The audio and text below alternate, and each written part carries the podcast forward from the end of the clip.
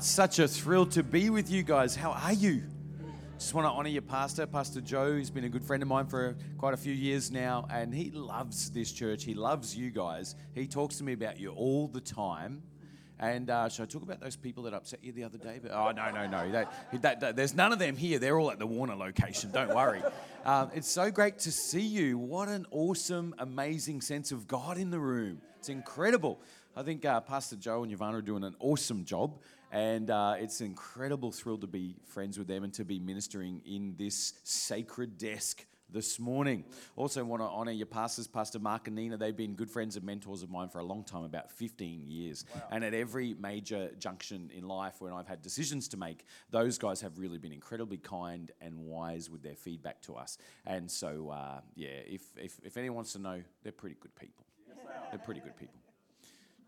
Just in case you and I haven't met before, my name's Ben Teefy. I spent the last seven years pastoring a church in Alice Springs in the Northern Territory with my wife and my three daughters. I'm uh, going to give you a little picture of my family just so you know people actually trust me with stuff around here. Um, so I think we've got a photo of me and my girls up on the screen there. Now, over here, this is my wife, Danielle. Oh, I don't know where that photo came from. I think that was the security camera at, in, the, in the elevator somewhere. Um, tomorrow, Danielle and I celebrate our 24th wedding anniversary and it's pretty cool. And she graciously, graciously uh, wanted to get rid of me somewhere, so she rang Emerge Church and said, "Look, can you get him to preach on the anniversary weekend? I'd rather get my nails done or something." So she's she's got rid of me for the weekend up here, which is pretty cool. To be with the Buffaloes yesterday, and then you good people this morning. 24 years of marriage. She's an incredible lady. Everyone likes me better when they know her. These are my three daughters. Um, as you can tell, we've we've just did our last photo shoot in the desert because um, just a, literally just a couple of months ago we uh, took on a new role as the senior pastors of Encounter Church in the north of Adelaide in a little town called Gawler. And uh, so we're not Northern Territories and Territorians anymore. We're in a new place. But I'm so new, I'm still using the GPS to get to Woolies. And also, I've like only just moved to South Australia. So people keep going, Where are you from? And I'm like, Is it legit for me to say like I'm from South Australia? I've only been there a few weeks, you know? So it's sort of like, Well, I'm kind of from the Northern Territory, but not anymore, you know? So I don't know where I'm from. Do you know where I'm from? If you have an answer, please give it to me. But these are my beautiful daughters. India is 20 years old, Molly is 18 years old, and Lily is 15 years old. India, uh, I had breakfast with her yesterday because she lives in Brisbane, the trader, and uh, she. She is now on staff in the church that I got saved in. And in fact, the church that before we moved to Alice Springs, I was the campus pastor of a church in Bowen Hills Hope Centre.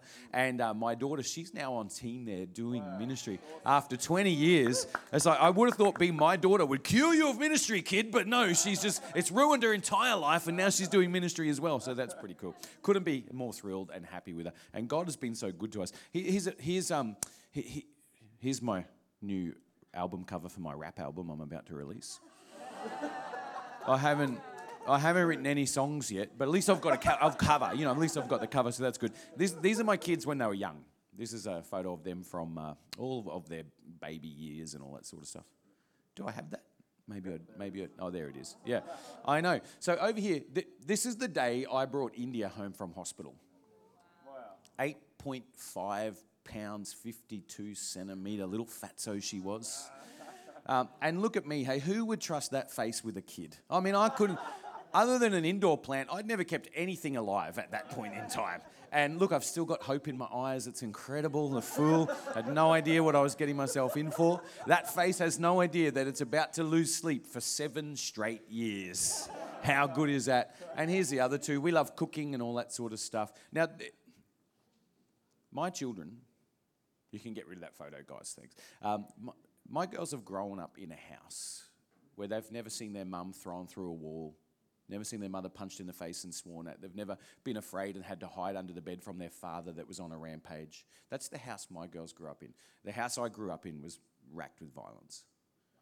Wow. I, by the time I was 10 years old, I drank myself to sleep from 10 years old till 22 years old. Wow. I, by the time I was a teenager, was smoking weed, I was a young adult, I was snorting cocaine and going out partying for three days in a row, getting getting up and then and then getting going going low and bombing myself out with booze to go to sleep. And I did that until I was in my mid twenties. And I did it not because I was a rebel, not because I wanted to party, although I was partying a lot. I tell you, I did it. I did it because I was depressed and I was traumatized and I was completely in pain all the time. And whenever I was sober, I wanted to be dead.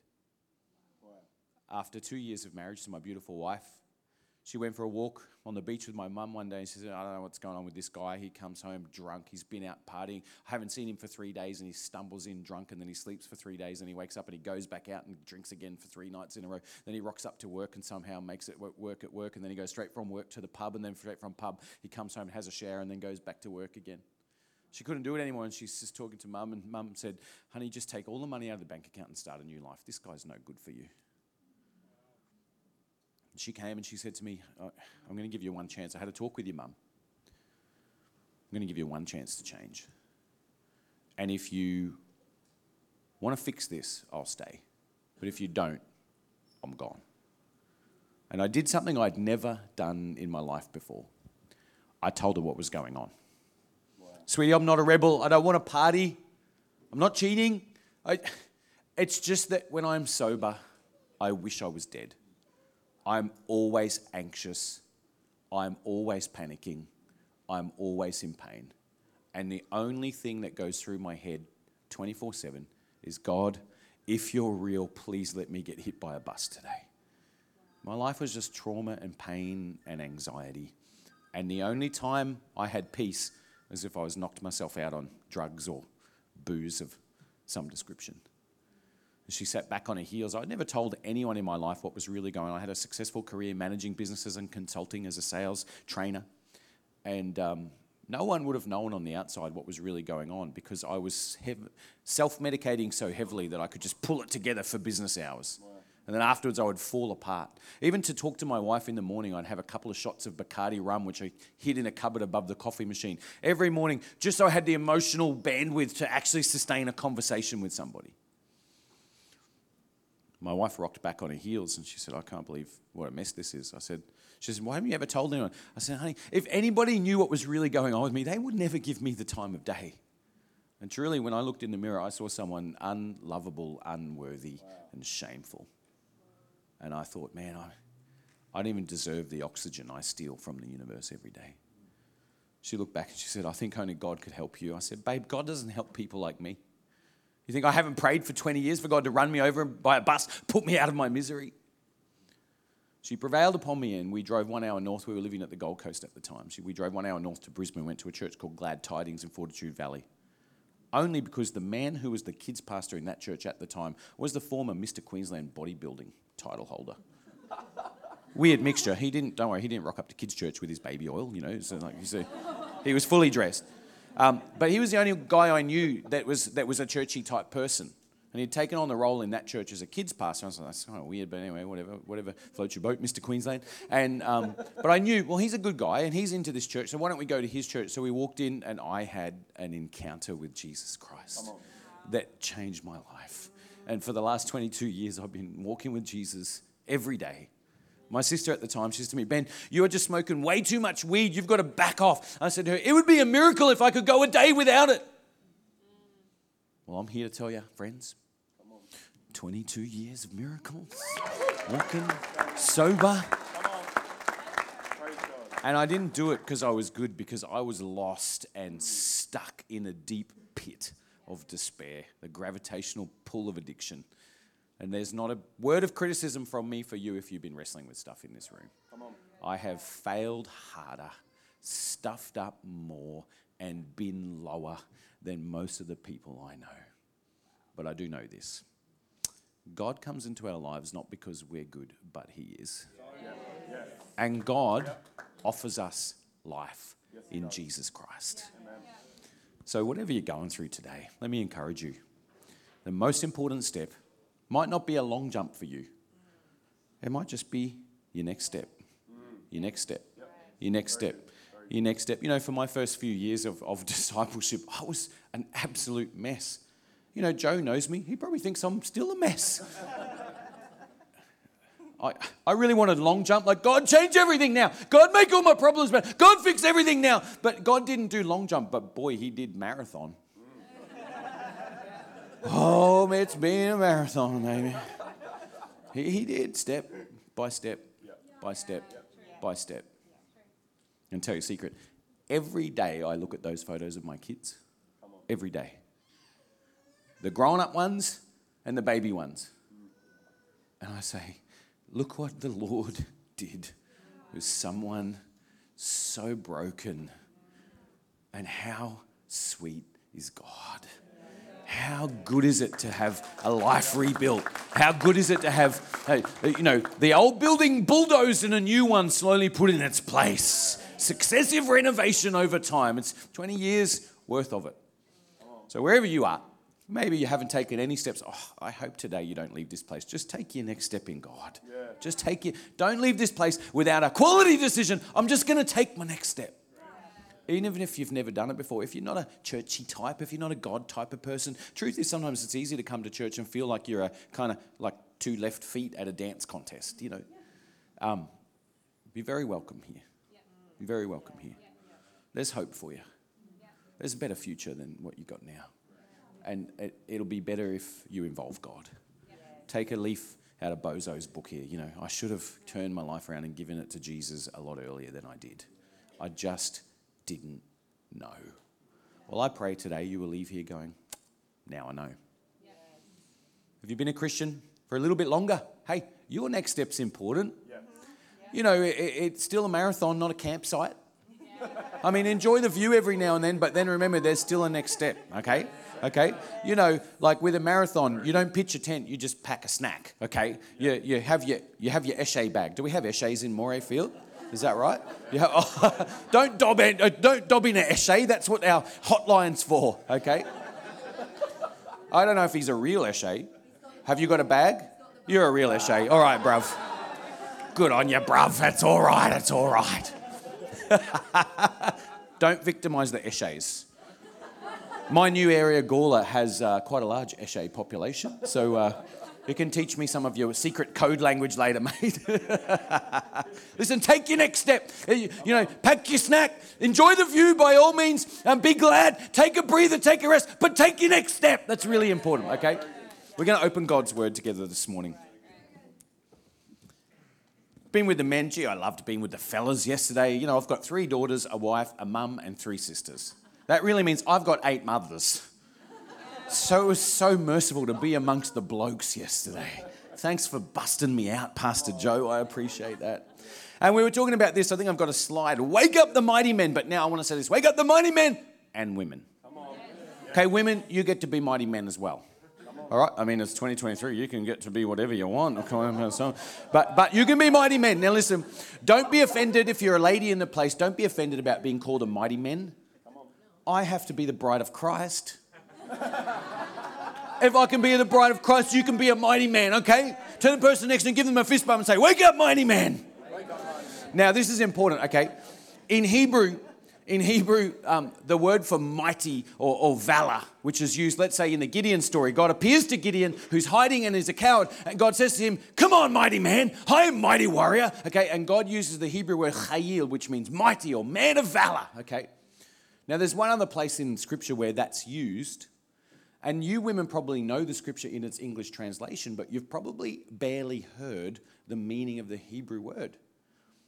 How many women have ever carried the pressure to be a Proverbs 31 woman?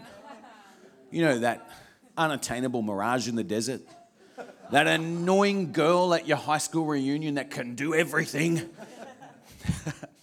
in, in most English translations of Proverbs 31, it says, A noble wife who can find or a woman of virtue who can find. You know, the Hebrew word in Proverbs 31 is a woman of chayil.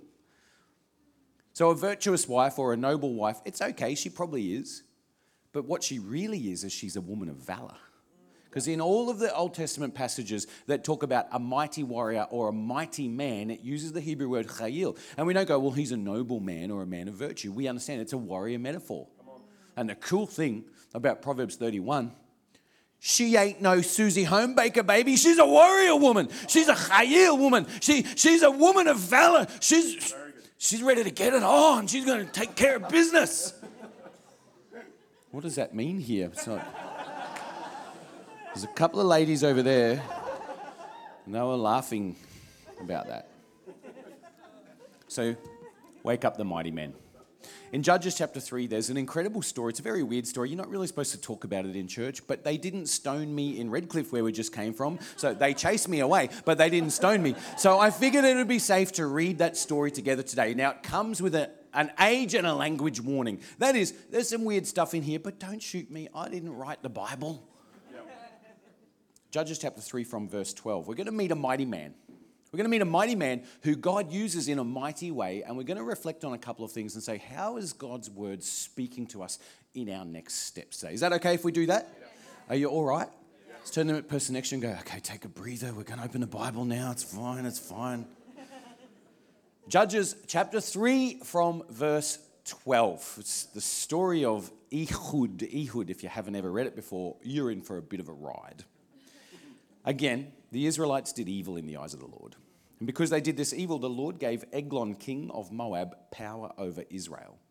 And getting the Ammonites and the Amalekites and the Vegemites and the Marmites to join him, Eglon came and attacked Israel, and they took possession of the city of palms. The Israelites were subject to Eglon, king of Moab, for 18 years. As long as my middle daughter Molly has been alive, they were enslaved. The city of palms is known famously by another name. The city of palms is its secondary name. Its primary name is the city of Jericho. Jericho has a famous place in biblical history because, of course, it's there that the people of Israel marched around in silence until God said, Bring a shout. And they gave a shout of faith and they gave a shout of praise. The, the worshippers blew a trumpet and the walls of Jericho came tumbling down. It was a trophy in the cabinet of God. It was a testament to faith. It was a testament to just taking your steps. Literally, they stepped all the way around the city. It was a testament to what happens when step by step, step by step, you do what God says. And if you do what God says, then you raise your voice at the right time, in the right way. When God says, the walls come a tumbling down. Jericho was a trophy in the cabinet of God's people. It was their very best testimony, the first city they conquered. But now the Moabites have it. It's been handed over. And why? Because they did what is evil in the eyes of the Lord. Now, backstory that's code in the book of Judges for idolatry. God brought them into the land and gave them the land on the auspices I have a covenant with you. And as I'm the landowner, if you're in covenant with me, I will give you the land. But when they moved into Canaan, the Canaanites worshipped this god Baal. In Hebrew, you say Baal, Baal. And he is represented by a bull. And they represent this bull calf. It was a problem in the wilderness, right? Moses up the mountain getting the Ten Commandments. They're down here going, wow, let's worship a bull. I mean, there's a bunch of bull in these stories. they worship this Canaanite storm god, fertility god. And so God gives them what they want. And by the way, God does that. He doesn't force you, He doesn't make you be holy, He doesn't make you follow Him. Yep. Usually, what He'll do is He'll hand you over to what your heart deeply yearns for. And actually, what you're qualified, this is the sum total of your character. This is the sum total of your morals. This is the sum total of what's really inside you. Here it is. What you most long for, yearn for, and desire after. That's what shapes your character neuroscientists tell us, you actually are what you repeatedly give focused attention to. Well, the Israelites give their repeated worship and allegiance to the bull god Baal, so God hands them over to the Moabites, to the king Eglon, the Moabite ruler. In Hebrew, Eglon means bull. They worshipped the bull, they got what their hearts desired. Oh, bully bull God, come and rule over us. Okay, but are you sure you want what you're asking for? I mean, that's a good question for a human, isn't it? Yeah. You know, when it comes to like, what do I really want? What do I chase? What do I pursue in life? What do I focus on? What do I give my allegiance to? Which that's all worship is. Worship is saying, You're my king. That's what worship is. Yeah. We lift our hands, it's a sign of surrender, exposing the vulnerable parts of the body. It's ancient battlefield language. You're now my king, I surrender to you. Well, if you worship the bull, God will give you an eglon. What the, what, the, the direction of the needle of the compass in your heart, whatever that points to, God will bring it into your life. And we become like what we worship. That's why Isaiah said, You've got to be careful what you worship. You worship these, these gods that are deaf and dumb and blind, and now you're spiritually deaf and dumb and blind. you become like what you worship.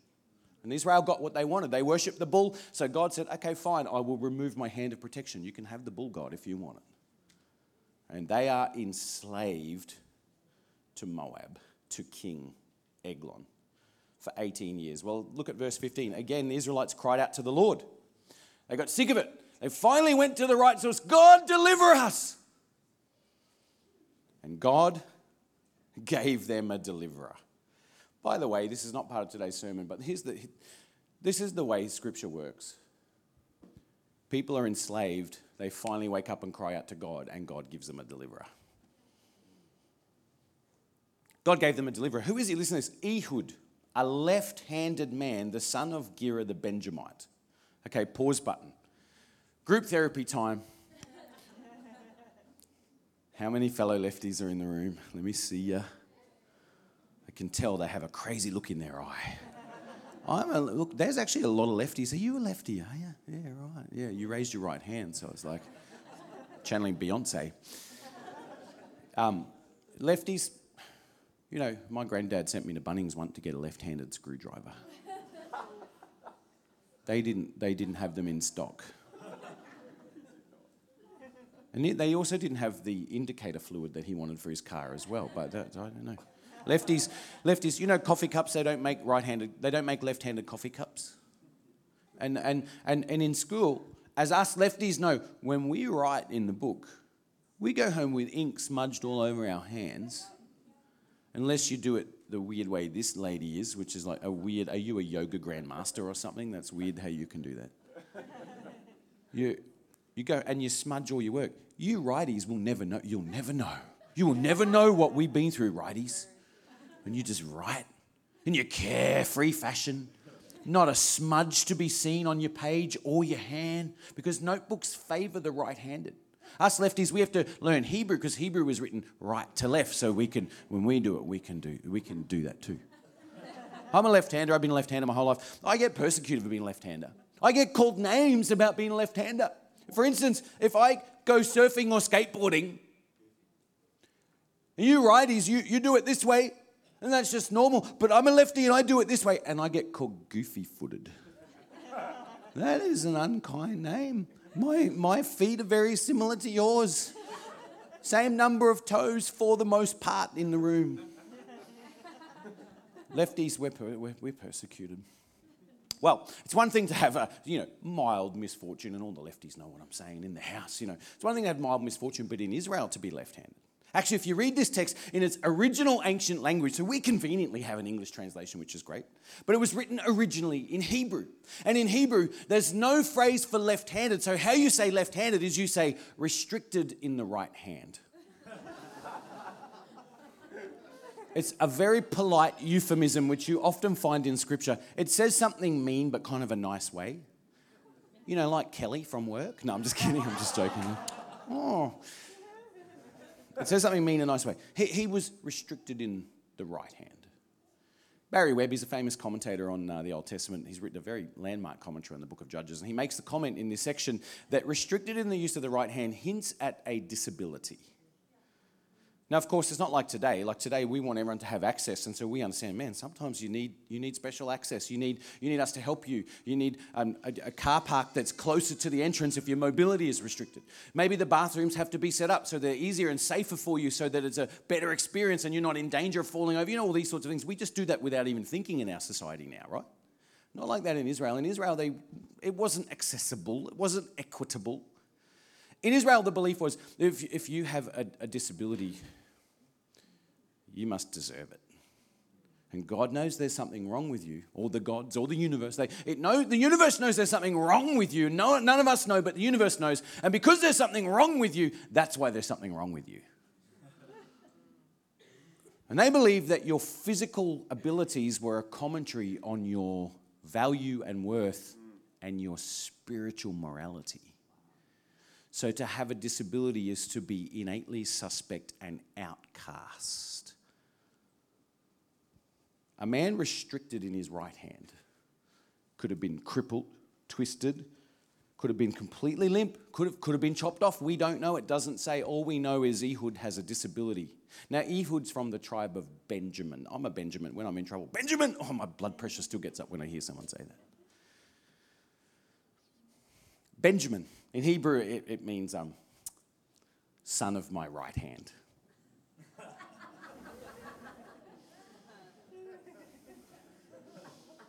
Ehud is from the tribe of Benjamin, the tribe of the right hand. Is he's restricted in his use of his right hand. He's a left handed guy in a right handed tribe. the Benjamites were famous for archery. I don't know if you've got any archers in the room, but you kind of need two hands to do archery. Not Ehud. He's not a warrior. He's disabled. He's unlikely.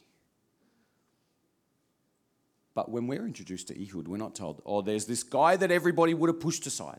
There's this guy everybody thought something was wrong with. There's this guy that nobody trusted. There's this guy, the left hander in the right hander world, we're told. But God gave them a deliverer. His name was Ehud. Oh, pally, pally, pally, old friend. You are who God says you are. You are what God says you are. You're not what your circumstances tell you. I know it feels like it, but see, this is the thing that a wise person in God understands. I'm not what my circumstances say. I'm not what they say. I'm not what my tribe say. I'm who God says I am. That's why I can get off booze. That's why I can get off drugs. That's why I can recover from trauma. That's why I can say the joy of the Lord is my strength because I'm who God says I am. Praise God that I had an awakening, that I am not my biography, but I have a new one. I am am a new creation in Christ Jesus, and I am who God says I am. Yeah. And so are you. You are. You can hoot and holler about that if you want to. You're who God says you are. Everyone else sees a left hander, a man restricted in his right hand. God sees a deliverer, and Ehud walks down the street. He is confident. You might think I'm disabled, but I'm a man of God. Wow, he, he is. He.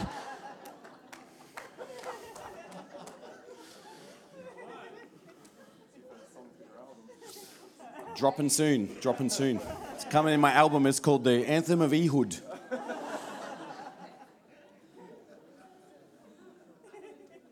Okay, we're going to go quick. The Israelites sent him with tribute to King Eglon, king of Moab. So every year, the Israelites are enslaved, so they get all their money, all their possessions, the product of their labor, the fruit of their fields, the, the, the, the, profit they've generated from trade. And do they bank it? No. Do they keep it? No. Do they pass it on to their kids? No. They send it to King Eglon. And they're colonized by this foreign power. And once a year, they have to make a payment. The payment is bribery. We won't kill you all if you give us cash. These stories often end badly, these tribute ceremonies in the ancient world. Because if the king doesn't like what you've dished up, off with your head. Maybe poor old Ehud delivered the tribute the previous year and lost an arm. We don't know. All we know is if you're going to send tribute to the king, you should be in fear and trembling of your life. And old Ehud gets served up. The Israelites send Ehud. Old Ehud, he's not a threat. Old Ehud, who really cares what happens to him? He's expendable. Ehud's not that big a deal. Okay, we'll send him. The king won't worry, they won't be suspicious of him. But at the same time, if the king chops his head, his head off, we've lost nothing. So they sent him. He presents the tribute to King Eglon, who was a very fat man. Thank you, Scripture. Verse 18 After Ehud had presented the tribute, he sent on their way those who had carried it. But on reaching the stone images near Gilgal, he himself went back to Eglon. Listen to this. He said, Your Majesty, I have a secret message for you. Well, I skipped a verse which is important, so I'm going to go back. The Israelites cried out to the Lord and he gave them a deliverer, Ehud, a left handed man, the son of Gera the Benjamite. The Israelites sent him with tribute, to, with tribute to Eglon, king of Moab. Listen to this. Now, Ehud had made a double edged sword about a cubit long, which he strapped to his right thigh under his clothing. A cubit is the tip of your elbow to your wrist bone. That's what a cubit is. So he's got a sword. He's made himself a double edged sword that, that long for him, strapped to his right thigh under his clothes, he's got a secret weapon. A secret weapon. He goes and he delivers the tribute to the king. And he leaves. Then he gets to the stone images, the idols that the Israelites had set up. And he thinks, yeah, this is the time. So he turns around and he goes back to the king. Your Majesty, I have a secret message for you. Verse, nearly verse 20. The king said to his attendants, Leave us. And they all left. And Ehud then approached him while he was sitting alone in the upper room of his palace. And he said, I have a message from God for you. And as the king rose from his seat, Ehud reached with his left hand, drew the sword from his thigh, and plunged it into the king's belly. Even the handle sank in after the blade. And in case you weren't already squeamish, the author of the sacred text, writing under the inspiration of the Holy Spirit, gives us this particular life giving text. And his bowels discharged. Short on dietary fiber. Nothing like a knife in the guts to get things moving, is there? Ehud didn't pull the sword out, and the fat closed in over it. And then Ehud went out to the porch and he shut the doors of the upper room behind him and locked them. And after he'd gone, the servants came and they found the doors of the upper room locked. And they said, Hey, I mean, we've already heard that the, the gates of heaven opened, the floodgates opened, right? They're standing outside the locked door. Oh, they say, he, he must be relieving himself he must be relieving himself in the lock room of the palace. And they waited to the point of embarrassment. And when he didn't open the doors, I mean, you know, at what point do you, go, do you knock on the door? Hey, mate, are you okay in there? and they opened the door. And there they saw their Lord fallen to the floor dead. And while they waited, Ehud got away. And he passed by the stone images and he escaped to Seirah. And when he arrived there, he blew a trumpet in the hill country of Ephraim. And the Israelites went down with him from the hills, with him leading them. Follow me, he ordered, for the Lord has given Moab, your enemy, into your hands. And so they followed him down and they took possession of the fords at the Jordan that led to Moab, and they allowed no one to cross over. And at that time, they struck down about 10,000 Moabites, all vigorous and strong, not one escaped. And that day, Moab was made subject to Israel and the land had peace for 80 years. That is a weird story. There are some incredible, weird details in that story. Good luck at family dinner this Wednesday making sense of it all. All right, let me give you a couple of questions. We've got, got a slide here. First of all, who would really find Ehud a threat? A threat? Who would find disabled Ehud? Everybody would look at him and say, There's nothing he can do. He'll never be anything. He'll never go anywhere. Look at him. Where did Ehud, a one armed man, learn to forge a sword? He made himself a two edged sword, scripture says. Where did he learn how to do that? You do understand what forging is. You go, you get a bunch of metal, you heat it up really red hot in the fire, you hold it on an anvil and you clank it and you bang it and you bang it, clank, clank, clank, clank, and you work it and you work it and you work it and you work it and you work it until it takes shape. You keep working, you keep hammering it out. And as you hammer and hammer and hammer and hammer, and there's heat and heat, and you turn up the heat and you work and you pump the bellows and you come back and you hammer and you hammer and you hammer, eventually you end up with something that's just for you, custom made for you, tailor made solution to your tailor made problems. Where did one armed Ehud learn to do that? Oh, here's a, here's, a, here's a good question. Who helped him? Like, because how, how does a one armed man hammer something? And who helps him get it in and out of the fire? And he must have had a band of brothers, I guess, a community, but here they are secretly forging something. Where did Ehud get the idea from? A man who's been told his whole life, you're nothing, you're no good, you're nobody, stay away, you'll never amount to anything. But his mind is open and receptive to a new, a brand new insight. How was he stirred to his new idea? Well, here's a question Imagine how he could have failed. Well, Ehud, you only get one shot. You better practice a few times, Ehud. Practice hitching up your skirt, grabbing your sword, and sticking in the king's guts. Most people would look at the king and say, Who's too big to fight? Who's a fat man? Ehud says, Well, he's too big to miss. and he draws his sword and he stabs. I wonder how many times he practiced. I wonder how many times he practiced grabbing the sword in just the right place. Imagine if he just borrowed someone else's sword on the way in the door. Hey, mate, can I borrow your sword? Well, it wouldn't have worked because he would have been un practiced. Oh, he, he would have been untrained in the wielding of the blade. And he would have fumbled. And Eglon is suspicious. Shh, get out. And we already know his attendants are all, they're, they're so attentively near the door that they know when maybe he's relieving himself. Okay? You get one shot. Or I hope you've practiced holding the sword, Ehud. I hope you're trained in the blade. The samurais have a saying it says, the more you sweat in training, the less you bleed in battle. Training behind the scenes. That's what Ehud was doing. He was hammering out a solution. In the secret place, he's hammering out a solution. He says two really weird things to the king. Hey, king, I got a secret for you. The king kicks out all the attendants. Then Ehud comes and he says, King, I've got a message from God for you. I mean, you know, bring that, bring that prophet to your next staff meeting, Joe. I, in Hebrew, he says, Hey, King, I've got a dabbar Elohim for you. I have a word of God for you.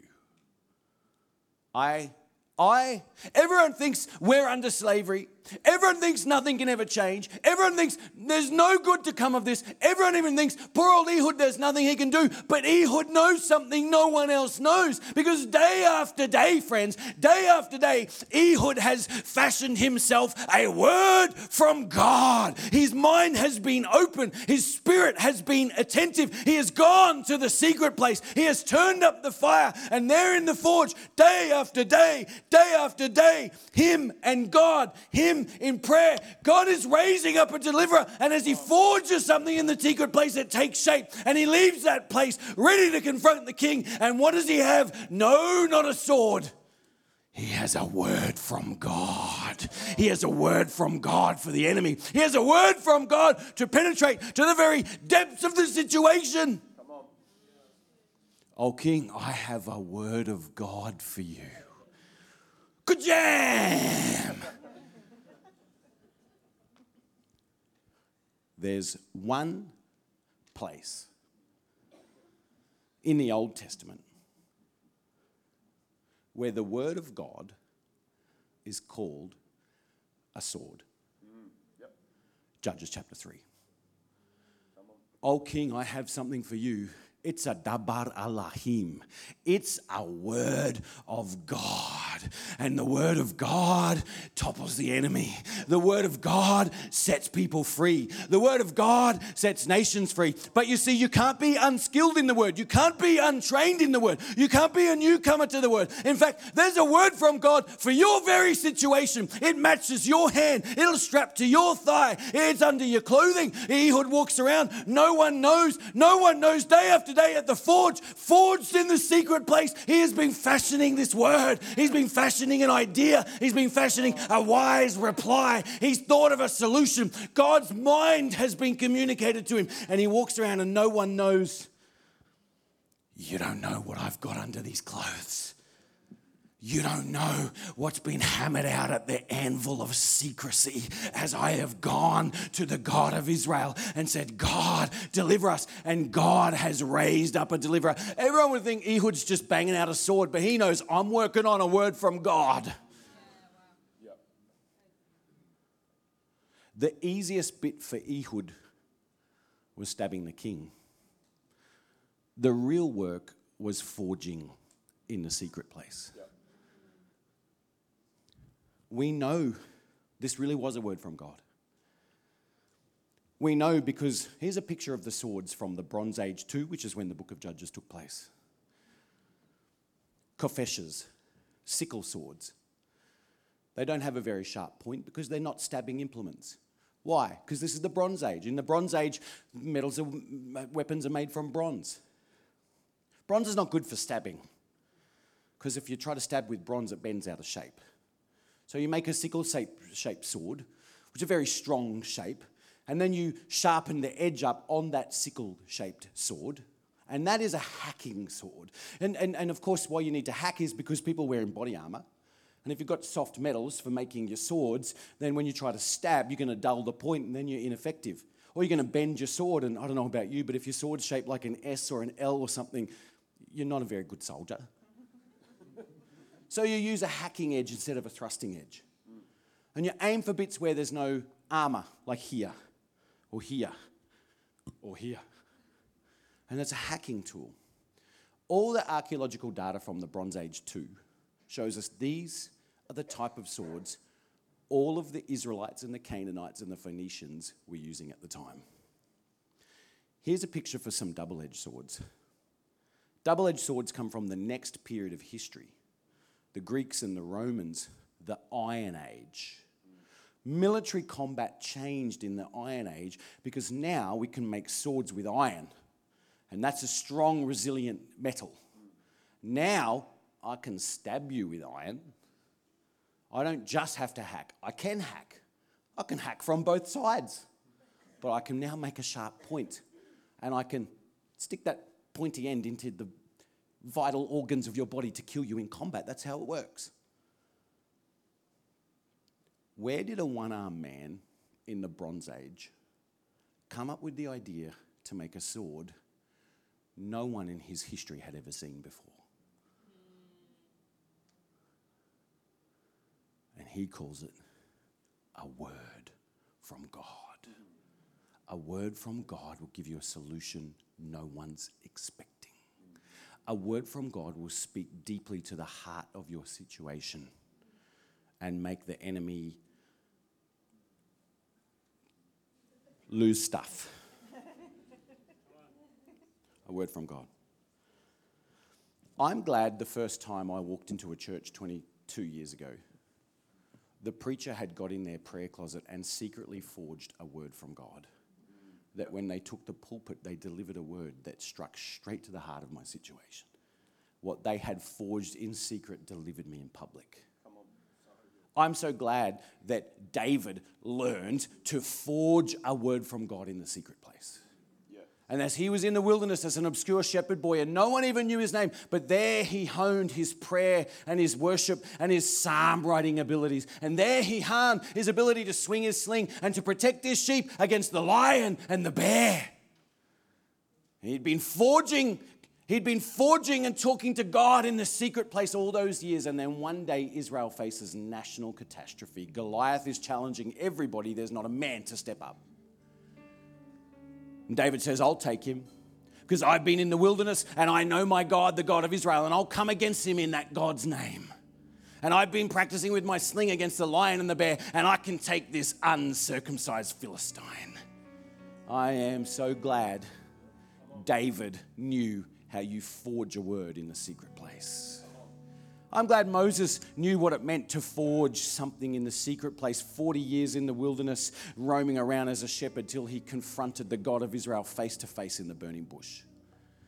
And after that life changing encounter, he went to Egypt with a life changing word Pharaoh, I have a word from God for you. Let my people go.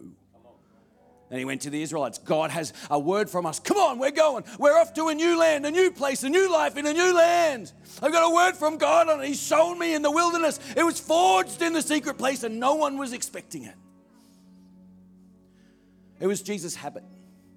The gospel writers tell us all the time Jesus would sneak off, as was his custom at night time, and he would go and up a mountain and pray and seek the face of God. And all of Jesus' ministry was a public expose and what had been forged in the secret place.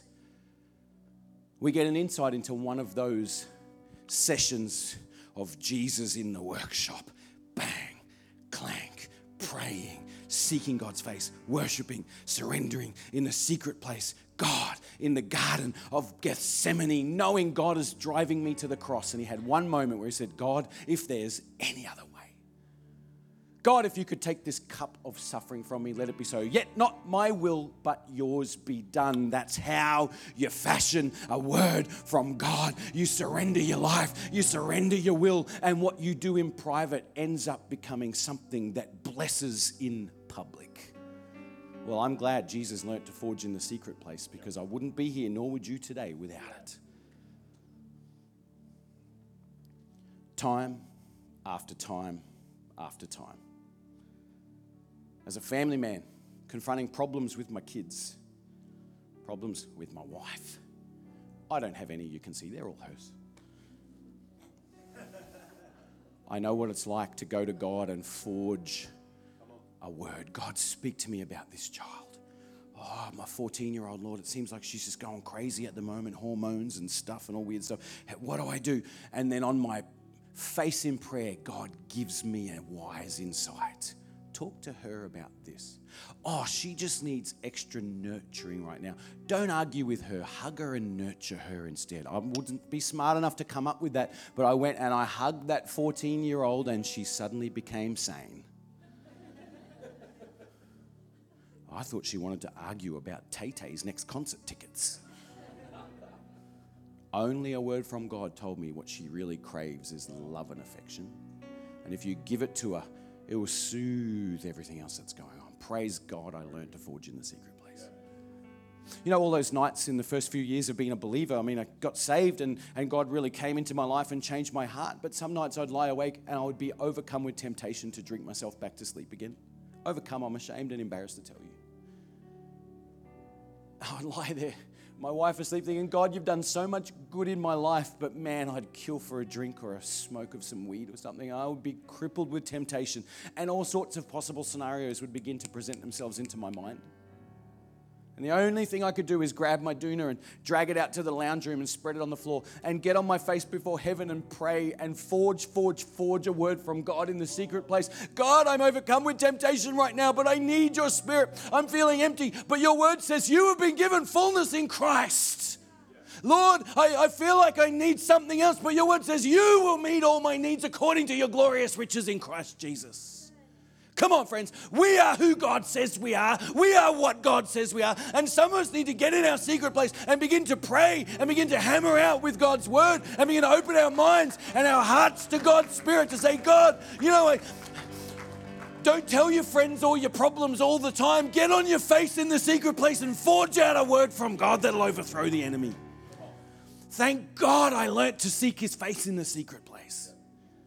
Little did I know that God would turn my story around, and I can't tell you how many fellow junkies and depressed people and broken people and traumatized people I've had the joy of leading to Jesus because I've simply just shared my story, but it's not the story as it was then. It's a story that spent years being hammered into a word from God. Now, it's not a tale of tragedy, it's not just a battle, it's now battle stripes. We could talk a lot about this word. But all I want to tell you, friend, is there's problems you're facing, but you're not the only one facing them. Others are too. Come on, get in the workshop. Turn up the heat. Hammer out a solution with God.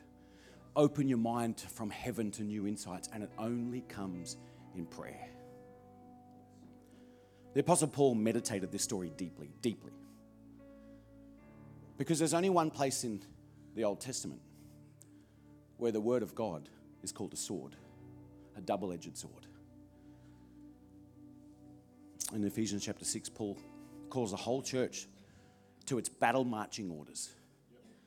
Take your stand against the enemy. Oh, yeah, by the way, he says, and just so you know, we don't actually fight flesh and blood, we fight spiritual powers. So, like, no actually stabbing real people, you know, because we're Christian and stuff. So don't, like, okay, stab, gut, stab people's guts. is no. He says, we fight spiritual powers. So take up the full panoply in the Greek, the full set of God's weapons. It's translated in says the armor of God, but it's actually a word that means weapons. It is includes the armor. Take up all the weapons of God. And it says, and, and the sword of the Spirit. And he uses the word for double-edged sword. The sword of the Spirit, which is the word of God. He's saying, you and me, we're Ehuds. And we've got to have something under our outfit. It's a word that can come out at the need time. But for us to deliver it, we've got to hammer it out. Pray. Get in God's word. Be encouraged. Can I pray for you? I'll hand back to Pastor Joe. Father, I pray for my friends in this room. I pray whatever their challenges, whatever their temptations, their doubts, their discouragements, and their stresses and their issues, I pray they be encouraged that your word would live in them that they be encouraged to come to you and wrestle through in prayer and wrestle in prayer, wrestle out a word, hammer a word from God that lives inside them closer that they can take out and use against the enemy in any occasion. Lord, speak to us, shape our lives by your word. In Jesus' name, amen. Thanks for having me at your church, family.